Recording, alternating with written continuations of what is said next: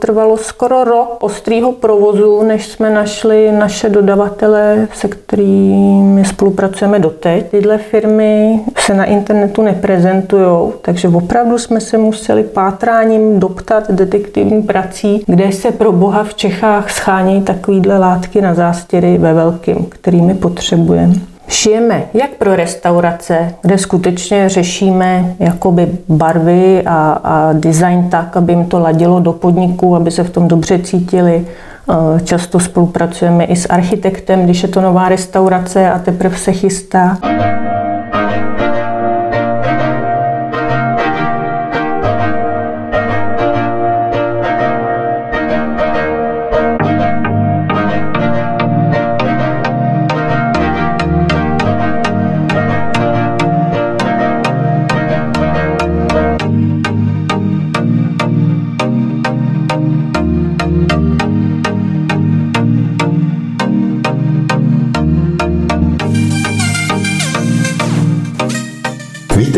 Našeho dalšího dílu podcastové série Hlavou, srdcem a rukama. Je o značce Apronista, nacházíme se v centru Liberce a já vítám zakladatelku a majitelku značky Apronista Zuzanu Válkovou. Zuzano, dobrý den. Dobrý den. Značka Apronista se specializuje vyloženě na gastroprůmysl, na výrobu originálních zástěr a doplňků. Myslím, že děláte i rondony. Hmm. Fungujete od roku 2016. Ano. To znamená, máte už řadu zkušeností s tím, jak rozvíjet lokální regionální značku, která má úspěch nejen u nás v Libereckém kraji, ale i v České republice a potažmo i v zahraničí. Pojďte nejprve schrnout těch uplynulých několik let, jak těžké bylo tehdy začít. Tenkrát eh, začít nebylo úplně těžké v oboru, který my děláme a to je šití v podstatě jenom zástěr. Naše firma se specializuje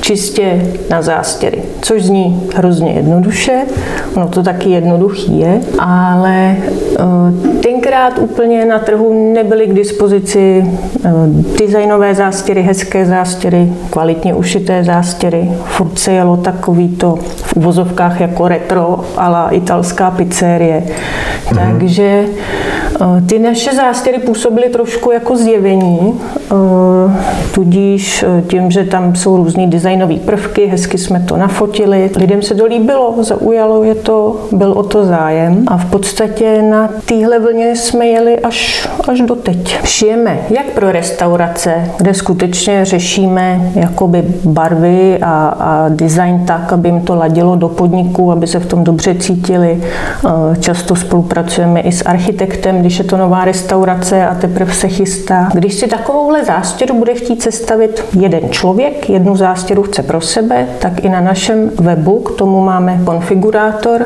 a tam si jde navolit barvu látky, barvu popruhu, barvu kovových doplňků a člověk si tam vlastně poskládá tu zástěru, jakou si přeje, barevně, jaká se mu hodí a jakou bude rád nosit. Co všechno musela udělat Zuzana Válková, než si založila značku Apronista? No, nejdřív jsem musela zbláznit a potom z toho vyplynulo to, že jsem první dva roky pracovala jako živnostník, a potom jsem se skontaktovala vlastně s naším prvním investorem, kdy jsme založili společně SROčko. Tam už najednou byl docela, to byl takový velký jako skok, protože najednou se to všechno začalo nabalovat, eh, jak co se týká byrokracie, tak eh, třeba zaměstnávání lidí, nákupu nových strojů, pronájmu dílny. A vlastně to začalo být jako doopravdy v tu chvíli. Mm. Takže eh, vlastně já jsem úplně se musela vstát Zuzanou Válkovou, majitelkou firmy a od rána do večera jet na plný obrátky, než si to trošku jako za nějaký rok, rok a půl sedlo. A vlastně, než jsem sama začala věřit tomu, že to, to, co dělám, tak eh, je to jako opravdický, že už nejsem živnostník, který je zástěry v kuchyni, ale že už opravdu eh, mám nějakou zodpovědnost za tu firmu, za zaměstnance, že musíme vydělávat peníze. No, jako je to zajímavý, nenudíme se. Nelitovala jste někdy zpětně po těch letech? Ty první dva roky byly asi takový uh, svobodnější, uh, možná volnomyšlenkářský, uh, pak se z toho mhm. stal vlastně reálný tvrdý biznis. Je to tak, nelitovala jsem, ale první dva roky jsem vlastně vyráběla ty zástěry já sama, no a potom už jsem měla, nebo doteď mám kolegyně svoje zaměstnance a jako ušicího stroje už sedím jenom, když si sama sobě opravuju kalhoty. Prostě zástěru jsem neušila třeba čtyři roky. Vůbec už jsem se k tomu nedostala.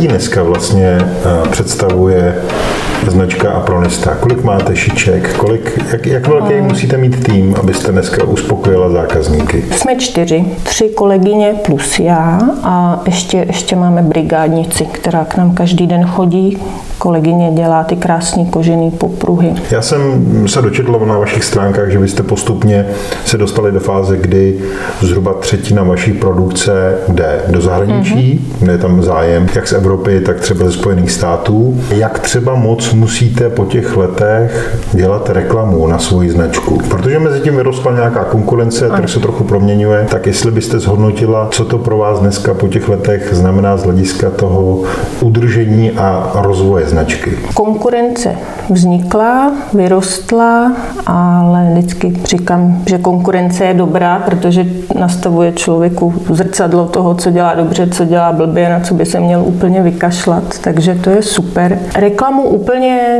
nepoužíváme, protože tím, že cílíme na B2B klienty, tak eh, já je oslovuju napřímo. Já prostě si sednu k počítači, objevím nové firmy, kohokoliv, kdo by nás zajímal, koho by jsme mohli zajímat my a prostě ho skontaktuju. Často z toho vyleze parádní dlouhodobá spolupráce, často z toho nevyleze nic. Často si připadám jako úplný šílenec, že prostě stolkuju, obtěžuju lidi, ale funguje to. To znamená, úplně jste si, dá se říct, jako vymazala tu linku reklamy a PR, která jde přes placený inzeráty mm-hmm. v médiích ano. nebo na sociálních sítích a podobně. To vůbec nepoužíváte? Používáme to akorát na Amazonu, kde bez toho bychom vůbec neprodali nic ale tam prodáváme asi čtyři naše základní produkty. Tam se vůbec nejedná o žádnou zakázkou výrobu nic. Takže tam ano, tam používáme reklamu, ale jinak ne. Jak těžký to bylo během covidu? To je takový téma, který spousta podnikatelů řešila a řeší. Dva roky najednou vypnuto, ten gastroprůmysl eh, dostal taky pěknou ránu. Spousta podniků zanikla, spousta lidí v gastroprůmyslu si začala hledat eh, jinou práci, jiný obor. Tak eh, jestli to zasáhlo i vás a jestli můžete zhodnotit z vašeho pohledu, jestli se to už narovnává? Nás to zasáhlo plný palbě úplně se vším všudy, protože vlastně ze dne na den jsme zůstali úplně bez práce. Zakázky, které jsme měli rozdělané, se stoply. I ty, co jsme měli rozešitý, v podstatě i ty, co jsme měli hotový, tak jako najednou ty klienti z gastra prostě si nemohli dovolit Eh, byli úplně ochromený, že prostě to nešlo, takže jsme hledali, co s tím. Dva dny jsme šíleli v práci a pak jsme si řekli, no tak šijou se roušky, budeme šít roušky, takže jsme šili tisíce a tisíce jednorázových roušek úplně, teď se tomu smějeme, když jsme v sobotu, v neděli, v 10 večer furt seděli a šili jsme roušky a házeli jsme to za sebe na hromady a úplně už se tam ani nedalo chodit. A prostě vydělali jsme si třeba 10 tisíc stejně, no úplně prostě to bylo, že jsme šili roušku třeba za korunu, ale pomohlo nám to jakoby pokrýt úplně ty nejnutnější náklady, takže nějak s jazykem na vestě jsme to dali. Potom se to začalo trošku zlepšovat, jakoby po tom takovém tom prvním období, kdy všichni byli úplně konsternovaní z toho, co se to na nás řítí a co z toho bude. Po dvou letech vlastně už jsme byli zase s obratem tam, kde jsme byli. Klobouk dolů před těma restauracemi, že to takhle ustáli. No a teď zase je takový zajímavý období. Zase začíná být ta doba ochrnutí, nikdo neví, co bude s energiema, co bude dál. Teď přemýšlíme, co nás čeká do budoucna.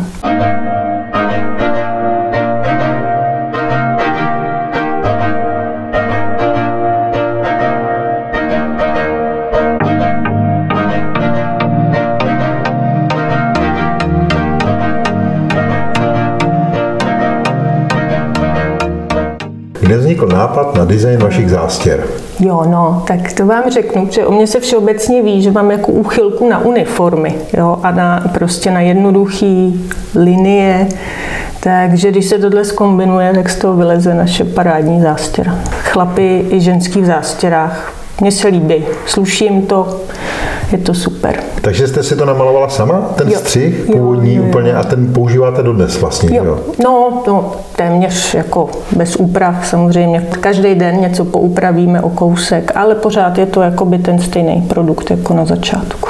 Co materiály? Jak těžký bylo sehnat materiály, který eh, vy používáte u nás v České eh, republice? Těžký, těžký. Eh, to trvalo skoro rok jako ostrýho provozu, než jsme našli naše dodavatele, se kterými spolupracujeme doteď. Nevím proč, v době Google a všech informací, mm-hmm. prostě tyhle firmy uh, se na internetu neprezentují, takže opravdu jsme se museli pátráním doptat detektivní prací, kde se pro boha v Čechách schánějí takovýhle látky na zástěry ve velkým, kterými potřebujeme. Jsme zkoušeli ze zahraničí všechno možný, prostě i, i jsem si říkala, no tak budeme muset oslovit a jako někoho z Ázie, to se nedá nic dělat, z něčeho šít musíme, no ale to úplně se jako nesetkalo s úspěchem. Ty materiály se odbarvovaly, prostě nakoupili jsme to, objednali jsme to hrozně moc a pak jsme z toho byli nešťastní. Teď máme stálý dodavatele a ty materiály jsou vyzkoušený a jsou dobrý a kvalitní.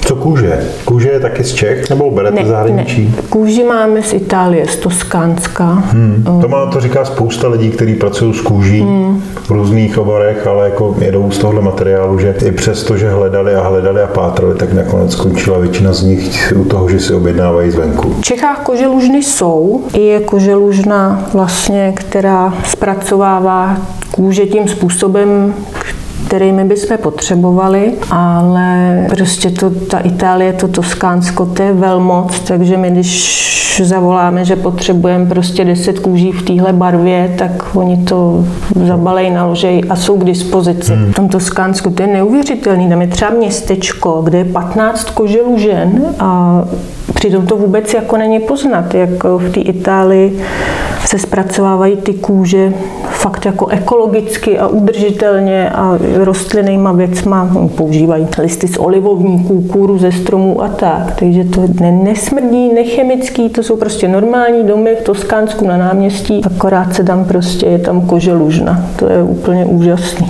Bylo to pro vás důležitý při hledání eh, těch materiálů, se kterými chcete pracovat, aby tam eh, byl ten prvek té udržitelnosti? Ani si nemyslím, že to bylo nějak důležitý pro ten biznis, ale jako pro mě osobně to důležitý bylo, protože když vím třeba jak v Indii a v Číně se zpracovávají ty kůže chemicky, to prostě, to, to je strašný. To úplně nebudeme jako rozebírat, ale to je fakt hrůza. To ničí lidi, zemi, vody, planetu, to je jako hrozný. O českém trhu a o vašem začátku jsme se bavili. Bylo těžké se zadrábkovat někde jako mezi zákazníkama v zahraničí? No, mohlo by to být lepší, samozřejmě. Uvítala bych ještě větší procento klientů ze zahraničí. To vlastně přišlo tak jako samo od sebe, protože v Evropě zase úplně tolik jako e-shopů, že by si člověk kliknul na e-shop a tam si nakonfiguroval svoji zástěru, která se mu hmm. hodí do podniku, tak toho zase k dispozici tolik není. No největší konkurence je samozřejmě Čína, že ty chrlej na marketplaces a všude úplně stovky tuny druhů zástěr, kožený, nekožený, prostě za pár jako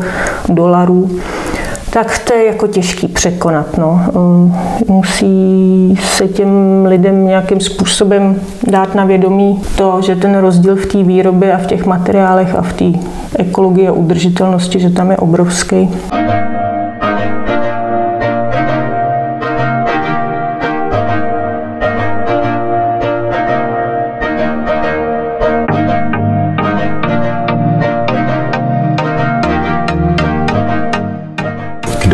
Váš typický zákazník, byť víme, že to je obor gastronomie převážně, ale tuším, že postupně se na vás začali obracet lidi i třeba, já nevím, kadeřníci, truhláři, eh, dokonce i knihovníci, pokud se nepletu. Jo, jo, tak 55% jsou ženy, zbytek jsou muži, takže je to docela vyrovnaný. Ty zakázky, které jsou mimo gastro, jsou bohužel pořád spíš takový okrajový. Jakože je to super, když se nám ozvou z farmářského obchodu, že by chtěli zástěry, nebo z muzea, že by chtěli zástěry. To je bezvadný, ale furt 95% dělá gastro. Uvažovala jste za tu dobu, co fungujete, že byste rozšířili tu nabídku produktů, kterou máte? To jsme určitě uvažovali. Uvažujeme asi tak třikrát denně o tom, ale tím, že vlastně v tom našem největším rozmachu v uvozovkách přišel covid, tak člověk si musí rozmyslet, do čeho investuje peníze a energii. A takže jsme úplně nic nového ne- nevymýšleli. Teď už zase byly nějaký plány, ale úplně, že bychom se pouštěli prostě do šití jiných uniform a, a všeho, tak v tuhle chvíli, nebo jako dneska, to prostě není aktuální. Máme hromady nápadů a myšlenek a kolegyně jsou hrozně šikovný, takže ty neustále chodí s něčím novým. Jak je těžký vlastně sehnat si v tomhle malém týmu lidi, který potom s váma roky vydržejí a tu značku chtějí rozvíjet? My jsme furt spíš trošku jako takový, já tomu říkám, ateliér, jo? že kolegyně nesedí celý den u stroje a nešijou jednu věc, ale prostě různě tam jako pobíhají a tvořejí a, a přeskakují od jednoho k druhému, protože Prostě ne, nešijeme konfekční výrobu, šijeme hlavně zakázkově. Takže takhle, kdybych scháněla šičky, tak by to bylo asi jednodušší, než když scháním někoho univerzálního, funkčního, inteligentního, fajn, spolehlivého, kdo prostě a ještě potřebujeme, aby byl manuálně zručný. A kreativní nějaký, trošku. Nějaký jako estetický cítění. Není moc takových lidí. Co byste poradila někomu, kdo se teď rozhodne že založí nějakou svoji značku a zeptá se vás, co musí udělat pro to, aby takovou značku založil. Já osobně vidím velký rozdíl v tom, když někdo chce zakládat tu značku jako živnostník, bude si to sám vyrábět, sám prodávat. To bych řekla, běžte do toho. To prostě je super zkušenost, jestli sami budete mít rádi ten produkt a víte, komu ho prodat, tak eh, tam moc překážek nevidím. Ale potom ve chvíli, kdy už to budete chtít brát opravdu jako firmu, eh, velký takový mezník eh, je přijetí zaměstnanců. To úplně ta byrokracie a agenda nabere jiných obrátek, splňovat všechno, co, co hygiena po nás oprávněně požaduje, tak eh, taky není úplně jednoduchý, ale jde to. Jo, jde to, ale už to člověk nezvládne sám, už si musí nechat jako odborně pomoct od někoho, kdo tomu rozumí. Musíte se úplně obrnit trpělivostí bezbřehou a ideálně mít nějaký gigantický finanční polštář, protože jestli ještě přijdou takový legrace, jako je covid a, a teďko ty energie zvýšený, tak eh, já ani si neumím představit, jak moc by ten finanční polštář musel být velký, aby někdo mohl bez starostí jako podnikat. No, teď, teď je to takový nový pro všechny, tak se v tom všichni snažíme zorientovat. Když byste dneska měla vytipovat, nebo řekněme, vzpomenout se na jednu nebo dvě chyby, které jste během těch šesti let podnikání udělala, které by to byly? Jedna taková, já to nazvu chyba, ale dovysvětlím to potom, je zaměstnávání kamarádů. Není to chyba z toho důvodu, že by kamarádi byli neschopní, to vůbec ne, ale je to chyba z toho toho důvodu, že když se potom s nimi v tom zaměstnání musíte rozloučit, tak prostě z velkého procenta případů přijdete jako zaměstnance, tak o kamaráda. Já si vůbec neumím představit, jako, že by bez těch slepých uliček a těch chyb a že, že by jako, že někdo něco by vymyslel nebo vybudoval jako bez toho, to asi nejde. Byl okamžik, kdy jste si řekla, že končíte, že prostě to nejde dál, že to zastavíte? Stalo se to asi 730krát. A ne, fakt to prostě jako dvakrát denně si člověk představí, jak by to bylo super, kdyby tu tíhu té zodpovědnosti prostě za ty výplaty, kdyby to jako mohl takhle odevzdat, najednou by byl jako volný. Jo. To má prostě každý podnikatel tohleto. Ale úplně jako vážně, že bych to fakt jako zabalila, to se asi ještě úplně nestalo.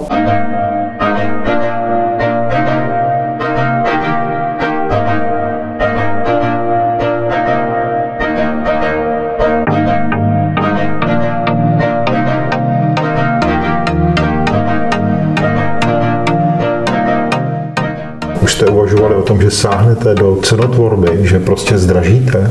Hmm. My jsme malinko zdražili, teď jako o prázdninách, ale úplně minimálně. Zdražili jsme o to, co nám zdražili naši dodavatelé a není to tak hrozný zatím, musím zaťukat, že furt se držíme plus minus tam, kde jsme byli. Eh, Nové zálohy na energie ještě neznáme, takže vůbec nevím, co, co nás čeká. To, to prostě bude jedno velké překvapení. Trošku doufáme v nějaký zázrak, nevím odkaď. Kde vidíte sama sebe za 10 let? Ježiš, no mám tiny house někde v Chorvatsku u moře, ne? A deleguju to všecko online. Já vám budu držet palce, aby ty ceny energií s vámi nezahýbaly. Přeju vám, abyste se rozvíjeli a abyste v ideálním případě za těch 10 let skutečně mohla tuhle svoji lokální, ale v zahraničí už docela známou značku řídit alespoň jednou dvakrát za rok z toho Chorvatska a nemít u toho stres, že se něco děje, u čeho vy nemůžete být. To byla Zuzana Válková a její značka Apronista. Mějte se krásně a hezký začátek podzimu.